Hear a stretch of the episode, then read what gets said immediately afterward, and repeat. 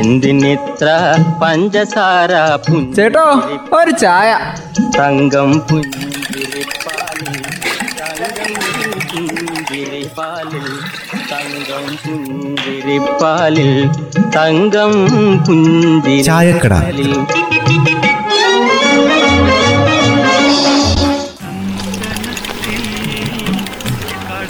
കാറ്റേ നീ വീശരുതിപ്പോൾ കാറേ നീ പെയ്യരുതിപ്പോൾ ആഹാ അമ്മ രാവിലെ തന്നെ നല്ല മൂഡിലാണല്ലോ പാട്ടൊക്കെ. ഒന്നുമില്ല വെള്ളേ.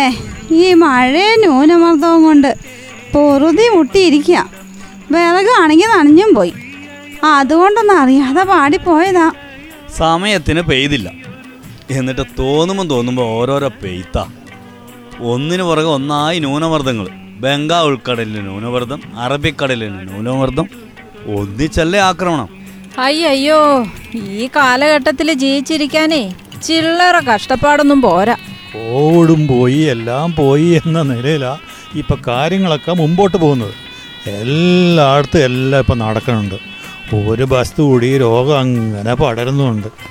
പിന്നെ എത്ര കാലാ ഇങ്ങനെ അടച്ചിട്ടിരിക്കുന്നത്? അതിനൊക്കെ ഒരു പരിധിയില്ലേ എന്നല്ലേ ചോദിക്കുന്നത്. എത്ര പേരാ ഈ കോവിഡിന്റെ പിടിയിൽപ്പെട്ട് ഇഹലോവാസം വെടിഞ്ഞത്? അതിലറിയപ്പെടുന്ന എത്രയോ സെലിബ്രിറ്റികളുണ്ട്. അതുപോലെ സമൂഹത്തിൽ ഉന്നത സ്ഥാനങ്ങൾ അലങ്കരിച്ച എത്രയോ വ്യക്തികൾ അവരൊക്കെ ഈ കോവിഡിന്റെ പിടിയിൽപ്പെട്ട് പോയില്ലേ ഇവിടുന്ന്? എന്തായാലും കോവിഡ് ബാധിച്ച് മരിച്ച ആൾക്കാർക്ക് സർക്കാർ ധനസഹായം നൽകാൻ തീരുമാനിച്ചല്ലോ.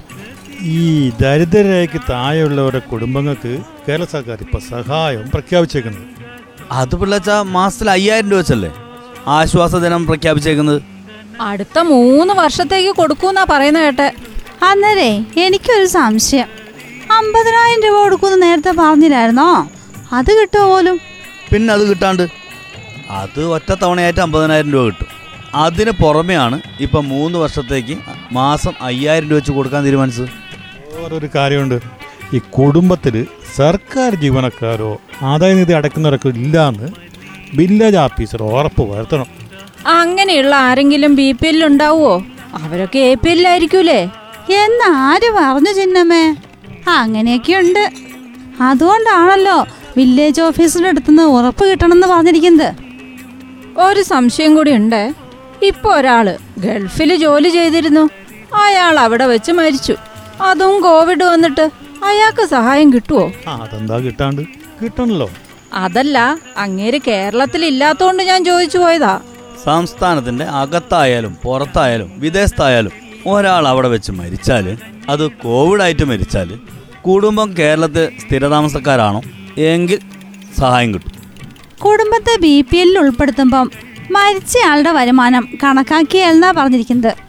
അല്ല എനിക്കതങ്ങ് മനസ്സിലായില്ല. അതെന്താ അത്? ഒരാൾക്ക് എത്ര വരുമാനം ഉണ്ടായിരുന്നെങ്കിലോ ഓലങ്ങ് മരിച്ചു പോയിരിക്കട്ടെ അപ്പോൾ വരുമാനം കണക്കാക്കുമ്പോൾ മൂപ്പരുടെ വരുമാനം സമ്പാദ്യം എല്ലാം അങ്ങ് മാറ്റി വെക്കും. എന്നിട്ട് കുടുംബത്തിന്റെ വരുമാനം മാത്രമേ കണക്കാക്കൂന്ന്. ആ ആരാണ്ട് പറയുന്നത് കേട്ടെ? വേറെ ഏതെങ്കിലും പെൻഷൻ ഉള്ളവർക്ക് ഇത് കിട്ടിയാലാന്ന്.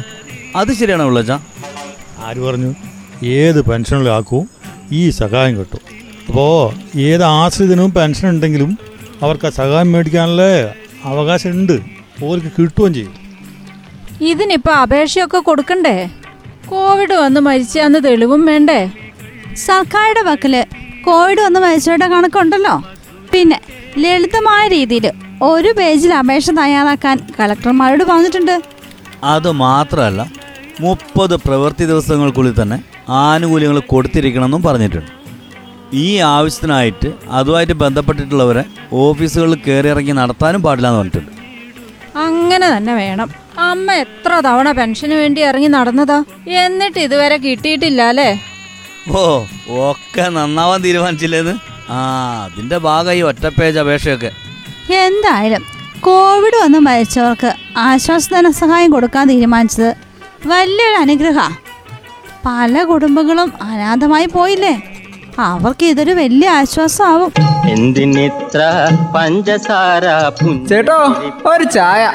തങ്കം പുഞ്ചിരിപ്പാലിൽ തങ്കം പുഞ്ചിരിപ്പാലിൽ തങ്കം പുഞ്ചിരിപ്പാലിൽ. തങ്കം ചായക്കട. പുഞ്ചിരിപ്പാലിൽ